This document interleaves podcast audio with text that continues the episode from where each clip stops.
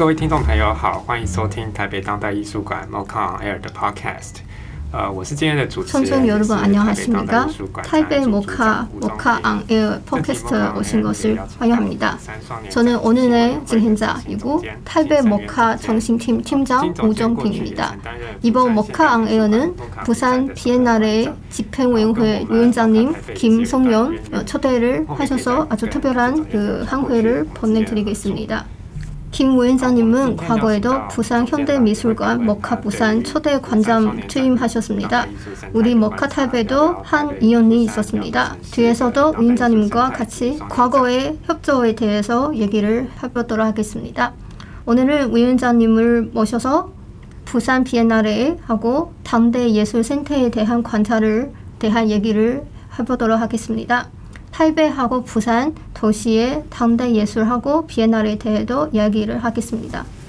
我自己知道金生源总监也有一段时间了，在我刚入行没多久。저 개인적으로 사실 그김 위원장님은 안지 꽤 오래됐어요. 제가 대표한 지 얼마 안 됐을 때 그 AIA 계획을 어, 제가 맡았습니다. 그때 오다콘 지금 시램프의 감독님이 어, 시작한 계획이었습니다. 그래서 오늘은 어, 위원장님과의 인터뷰할 기회가 있어서 너무 기쁘게 생각합니다. 특히 지금 코로나 상황이 좀 완화되는 기간이고 어, 다들 자유롭게 전 세계에 이동할 수 있게 된 것 같습니다. 음, 우선 저 여쭤보고 싶은 것은 부산 비엔날레는 얼마 전에 끝나다고 들었는데요. 부산 내 코로나19 상황은 어떻게 되는지 알고 싶어 하고 그리고 이번에 대만에 오시는 과정은 순조롭게 오시는 건지 또한 코로나19 때문에 어, 부산 비엔날레 조절 상황이 있는지 알고 싶어 합니다. 안녕하세요. 정말 오랜만입니다. 대만을 많이 오고 싶었는데 이제 드디어 오게 됐습니다. 어, 부산과 한국 그리고 지금 음, 대만도 마찬가지고 이 훨씬 더 이전보다 좀 코로나 상황이 많이 나아져서 이렇게 여행을 올 수 있게 되어서 상당히 다행스럽게 생각합니다. 예, 그래서 올해 비엔날레도 이 2년 전보다는 훨씬 그 괜찮은 상황에서 시민들이 방문할 수 있었고, 어, 지금 마스크 외부에서의 그런 그 마스크도 이렇게 벗고 다닐 정도로 한국은 많이 완화된 상황입니다. 2년 전 비엔날레에서는 어, 상당히 상황이 안 좋아서 저희들이 개막식도 온라인으로 진행을 했었고 외국 작가들이 한국을 방문하기 힘들어서 모든 전시 준비 과정을 온라인 그리고 화상 통화를 영상 통화를 통해서 전시를 설치하고 어, 온라인 콘텐츠들도 상당히 많이 이, 준비하면서 어, 전혀 다른 새로운 어떤 전시 사례를 경험했었습니다. 다행히 올해 전시에는 어, 해외 작가들도 많이 와서 함께 전시 준비를 했고 관객들도 직접 어, 전시장을 많이 찾아주셨는데 어, 과거 2년 전에는 아, 그러한 새로운 어떤 경험들이 어, 어떻게 보면 좋은 음, 앞으로의 어떤 그 상황에 대해서 준비하는 그런 경험을 했던 것 같고요. 이번 전시에도 어, 그것들을 어, 과거의 경험을 좀 어, 차용해서 어, 준비를 하고 하는데 오히려 도움이 되었다고 말할 수 있습니다. 然后我刚才有提到，就是听说저 방금도 언급해봤는데 과거에 머카 부산하고 머카 탈베에 같이 합작하는 경험이 있다면서 들었는데요. 예, 어, 부산 현대미술관의 기획전 그 지속 가능한 미술관이라는 어, 기획전을 준비하면서 모카 타이페이와 어, 함께 했던 경험이 있습니다. 이, 이 지속 가능한 미술관은 환경에 관한 전시였고 이러한 어, 생태와 환경의 문제를 실제로 미술관 혹은 예술가들이 어떻게 어, 대응하고 있는지 실질적인 어떤 실천을 했던 전시로 어, 아주 평가를 많이 받았었습니다. 예, 많은 실천과 실험들이 있었는데요. 어, 예를 들면 프린트 물을 최소화하고 어, 그래서 캡션도 손으로 직접 쓰거나 모니터로만 보여주거나 그런 방식으로 전시를 했고 가벽도 어, 최소화하고 그 가벽도 다시 쓸 수 있는 음, 재생 가능한 가벽을 썼고 페인트도 칠하지 않은 상태의 어떤 벽면을 준비를 했고요. 어, 그리고 운송도 항공 운송을 최소화했고 어, 이 전시 자체가 생태와 환경을 상당히 고민, 고려하면서 만들어진 전시였습니다. 이 당시에는 그 해외 방문도 힘든 시기라 모카 타이페이의 전시 장면 한 방을 어, 부산 현대미술관에서 라이브로 이게 생중계하는 방식으로 소개를 했습니다. 실제로 그 로리첸 관장이 그 관장으로 이렇게 임명되고 나서 뭔가 새로운 관계, 좋은 어떤 프로젝트를 함께 해보자라는 그런 생각이 있었는데 코로나 때문에 아주 적극적으로 진행하진 못했습니다. 아마 그 팬데믹 상황 때문에 더 적극적으로 이렇게 소통하기가 좀 힘들었었는데 이런 온라인 작지만 그 온라인으로 서로 교환하는 그런 전시를 의미 있는 전시를 했었습니다. 방금 무인자님 언급하신 그 한론에서 그 작품을 시실가는 생중계를 한다는 그런 정시에 있다고 하시는 거잖아요. 그 효과가 어떤지는 알고 싶어 한데요. 예, 뭐 당시에는 해외 여행도 힘들 때고 해외 혹은 또 다른 지역의 어떤 전시를 어, 그 부산에서 만나기가 힘들었기 때문에 어, 이렇게 타지에 있는 그리고 또 멀리 있는 그런 그 미술관의 전시 장면을 보는 것이 상당히 어, 흥미로운 그런 경험이었었다고 생각을 합니다. 그 부산 비엔날레의 얘기를 다시 해보려고 하겠습니다. 그 2022년 부산 비엔날레의 컨셉트 어, 좀 공유해 주시겠어요? 예, 이번 전시는 물결 위 우리라는 주제로 진행이 되었습니다. 음, 주로 이 부산의 어떤 근대의 변화 상황을 조명하고 또 어, 세계의 어떤 상황들을 연결하는 그런 전시였습니다. 부산이란 도시가 근대 아주 많은 외부인들이 유입된 그런 역사가 있고요. 어, 그리고 또 산업화 과정을 지나면서 많은 노동들이 또 결합을 했습니다. 그 외에도 환경과 기술의 변화, 어, 이러한 그 네 가지 어떤 키워드를 가지고 전시를 준비를 했습니다. 특히 노동 중에서도 여성 노동에도 주목을 했고요.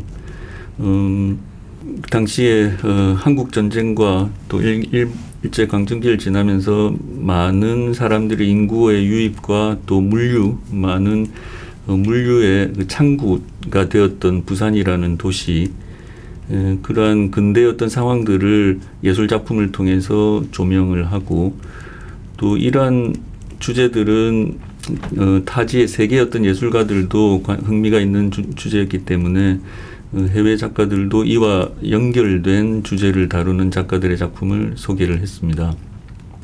이런 근대 어떤 도시 부산의 근대 변화 속에서 어, 이러한 물결 속에서 어, 우리가 앞으로 함께 미래를 음, 구상해보자라는 주제로 물결 위 우리라는 주제를 잡았습니다. 여기서 물결은 부산이 이제 바다 항구 도시란 바다의 물결일 수도 있지만 어, 산들이 많은 지형 그리고 또 아까 말씀드린 이러한 근대 어떤 변화의 물결을 상징하는 것으로서 물결이었고요. 음, 이 물결을 우리가 딛고 어, 앞으로 어떻게 함께 살아갈 것인지 이러한 주제였습니다. 이러한 주제와 기획은 김해주 감독 이 참여해서 진행을 하게 되었는데요. 이 김해주 감독은 2006년도 부산 비엔날레에 스태프로 참여했던 경험이 있는 어, 기획자입니다. 그래서 어쩌면 부산 비엔날레에서 과거에 일했던 그런 그 경험 스태프로 일했던 분이 어, 감독으로 이렇게 성장해서 이번 전시를 맡게 되어서 특히 또 의미가 있는 그런 전시였습니다. 음, 그리고 부산 현대미술관을 주 전시장으로 해서 어, 미술관 이외에도 어, 원도심 곳곳에 어, 장소를 그 전시장으로 활용했습니다. 항구 근처에 있는 오래된 창고 그리고 또 영도라는 섬에 조선 관련 일을 했던 창고, 빈 창고 그리고 또 삼복도로에 있는 초량이라는 지역의 어, 주택 한 채 어, 이렇게 원도심의 상징적인 주제와 관련된 상징적인 공간을 전시 공간으로 활용하기도 했습니다. 呃，这次釜山双年展使用了 어, 很多 이번 부산 비엔날레에 방금 유 원장님 말씀하신 것처럼 미술관 외에 공간도 많이 활용을 하신다는 그런 말씀이시잖아요. 그렇게 미술관 외에 공간을 활용하신 것은 혹시나 우 원장님 과거에 대한 공간에 계셨던 경험을 바탕으로 하신 건가요? 물론 뭐 그런 그 경험도 있지만 부산 비엔날레 자체가 오래 전부터 이러한 유휴 공간을 활용하는 것에 아주 적극적으로 어, 임해왔습니다. 미술관 외에 예, 다른 빈 공간들을 많이 활용해 왔고 이전에 활용했던 공간들은 그 이후에 어, 예술 공간, 문화 공간으로 활용된 사례들도 있고요. 어, 어쩌면 부산 비엔날레의 좀 특징적인 면모라고도 할 수 있습니다. 이번에 활용되었던 부산항 일부두에 있는 그 큰 창고 공장, 아, 창고 공간도 이번에 어, 부산 시민에게 처음 공개되는 장소였습니다. 음, 아마 이게 항만공사에서 이제 부산시로 내년에 이제 그 이관이 되면 앞으로 그 공간도 문화예술 공간으로 활용될 것으로 생각하고 있습니다. 好，那这样子釜山双年展的历史由来，好像跟我们 그 大家熟悉 부산 的 비엔날레의 台北 역사가 다른 비엔날레과 좀 다른 거라고 들어본 적이 있는데요. 그러면 다른 비엔날레의 차이점이 어떤지 말씀 좀 부탁드립니다. 有什么其他不同的地方吗？ 예, 부산 비엔날레는 1981년 청년 비엔날레로부터 시작을 했고 당시에 지역에 이 작가들이 힘을 모아서 이 행사를 시작하게 되었습니다. 지금 한국에는 한 20여 개가 넘는 비엔날레들이 생겨나고 있습니다. 아마 뭐 공예, 사진, 뭐 미디어 혹은 그 수묵 다른 장르별로도 이 특징을 가지면서 출발하고 있, 있습니다. 그렇지만 모든 이 종합적인 원래의 어떤 비엔날레의 성격으로 이 전시가 되는 곳은 부산과 광주가 아마 대표적인 것이라고 할 수 있고요. 어, 저도 타이페이 비엔날레도 많이 와보고 어, 했지만 어, 이 부산 비엔날레도 초기 혹은 한 상당 기간은 주로 이제 글로벌 이슈를 다루는 그런 전시들로 진행되어 왔습니다. 하지만 최근 한 2년 2회 정도는 어, 지역의 어떤 정체성 그리고 지역의 어떤 과에 연관된 그런 이야기들을 발굴하고 이것들을 발전시키는데 어, 주력해 왔습니다. 그래서 어떤 최근의 어떤 주제와 방향을 보면 어, 이러한 것이 조금 그 다른 비엔날레와의 차이점을 보여주고 있다라고 생각을 합니다. 그래서 어디서나 어디에서나 보여줄 수 있는 음, 그러한 전시라기보다는 부산에서 부산이기 때문에 이렇게 만들어낼 수 있는 전시에 최근 어, 몇 년간은 고민을 했었습니다. 好，那你可以分享一下，就是釜 부산 山双年展 비엔날레는 현지인하고 세계에서 온 여행객에 준 의미가 어떤지 알고 싶어 한데요.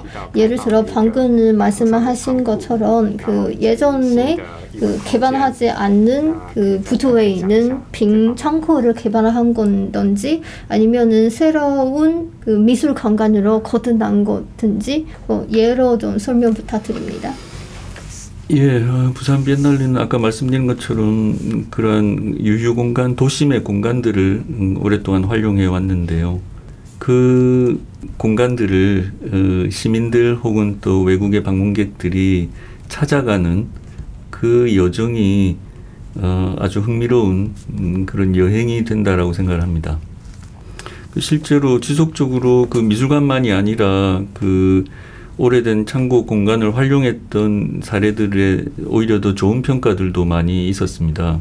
그래서 특히 이번 전시와 지난번 전시는 그 작품만이 아니라 그 공간을 찾아가는 그 지역에 대해서 경험하는 그리고 혹은 또 그 지역에서 볼 수 있는 어떤 풍경과 상황들이 아주 근대 역사하고도 아주 관계가 깊게 있기 때문에 오히려 전시와 함께 그 지역을 어, 여행하는 것이 아주 중요한 그런 어, 어, 그 전시 기획의 어떤 방향이었습니다. 혹시 전시 이후에도 이러한 공간에서의 전시가 많이 이렇게 회자가 되고 그 인상 강했던 인상에 대해서 오히려 더 많이 말씀들을 해주십니다. 그래서 과거에도 어, 오랫동안 쓰지 않았던 그 은행 건물 혹은 또 공장 건물을 써서 지금은 어, 문화적으로 활용하는 그런 사례를 비엔날레를 통해서 이제 만들기도 했는데요. 앞으로도 어, 이러한 유휴공간의 활용과 지역의 공간을 이렇게 발견하고 또 새롭게 조명하는 그런 역할은 아주 중요한 부산 비엔날레의 어떤 어, 역할 중의 하나라고 생각을 하고 있습니다. 마지막 질문인데요. 우인자님께서 부산 비엔날의 다음 계획이 다음 단계가 어떤지 어, 여쭤보고 싶어합니다. 저희들은 어, 2년 전에 많은 그 비엔날레나 큰 미술 행사들이 다 연기되거나 취소되었는데도 불구하고 어, 온라인과 오프라인으로 진행을 했었고 어, 이런 어려운 상황에서도 아무튼 지속해서 행사를 해오고 있습니다. 최근 몇 회 동안 지역의 어떤 정체성과 지역의 에, 역사들을 다루는 그런 전시를 통해서 우리 스스로를 이렇게 에, 성찰하는 그런 어, 기회를 삼아 기회로 이렇게 삼았었습니다.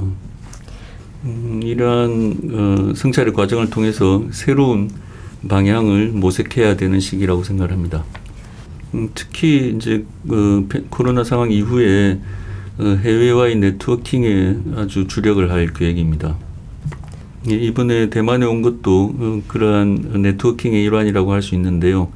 어, 아시아 지역의 예술 기관들 음, 그리고 나아가서는 이제 어, 해외 어, 세계의 그 기관들과 네트워킹하는 어, 그런 계획을 하고 있습니다.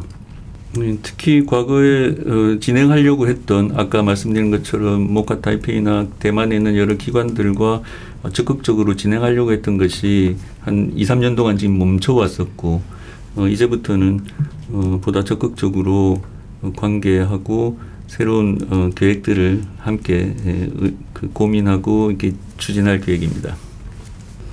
그리고 뭐 새로운 공간의 어떤 그 발견과 또 활용 어, 그리고 새로운 어떤 어, 방향성에 대해서도 고민을 하고자 합니다. 네, 지금 부산 비엔날레가 아까 말씀드린 것처럼 한국에 상당히 많은 비엔날레들이 생겨나고 있고 또 현대 미술의 흐름도 어, 약간의 그 변화가 있는 것으로 파악이 되고 있어서 어, 어떤 방향으로 나아갈지 지금 이 시기에 어, 어떤 그 방법 으로 새로움을 모색할 수 있을지 아주 고민이 큰 시기이고 어, 이것을 잘 의논 어, 잘 소통해서 어, 완전히 지금까지와 좀 다른 어떤 고민들이 필요한 시기라고 생각하고 있습니다. 물론 뭐 간단한 문제는 아니겠지만 어쩌면 지금까지 어떤 관성적으로 해온 것이 아닌가 어, 그러한 반성을 스스로에게 질문을 하고 음, 가능하다면 어쨌든 새로운 어, 방법과 또 방향을 어, 모색해야 되는 그런 시기라고 생각을 합니다. 특히 또 관객의 변화, 시민과 참여 그리고 또 관객들의 어떤 변화에도 음, 많이 연구를 해서 어떤 방향이 이게 부합할 것인지를 음, 여러 측면에서 다양한 측면의 어떤 상황들을 고려해서 준비를 하도록 하겠습니다. OK，好，那我们今天的访谈可能差不多到这里。 어, 今天 오늘 很谢谢 인터뷰를 听众 해주신 朋友来 것을 接受 너무 我们的 감사드립니다. 访问跟我们分 네, 享 저희하고 部 부산 비엔날레에 대한 얘기를 많이 해주셨습니다. 코로나가 풀리고 앞으로는 직접 부산에 방문할 기회가 있었으면 좋겠습니다. 그리고 부산 비엔날레 앞으로의 발전도 많이 기대됩니다. 어, 또한 저희 타이베이하고 부산과의 코퍼레이션도 만났으면 좋겠습니다. 그럼 오늘 인터뷰는 여기까지 하고 시청자 여러분네 들어주셔서 감사드립니다. 예, 감사합니다. 대만과 또 좋은 협력 관계가 이루어지도록 노력하겠습니다. 감사합니다.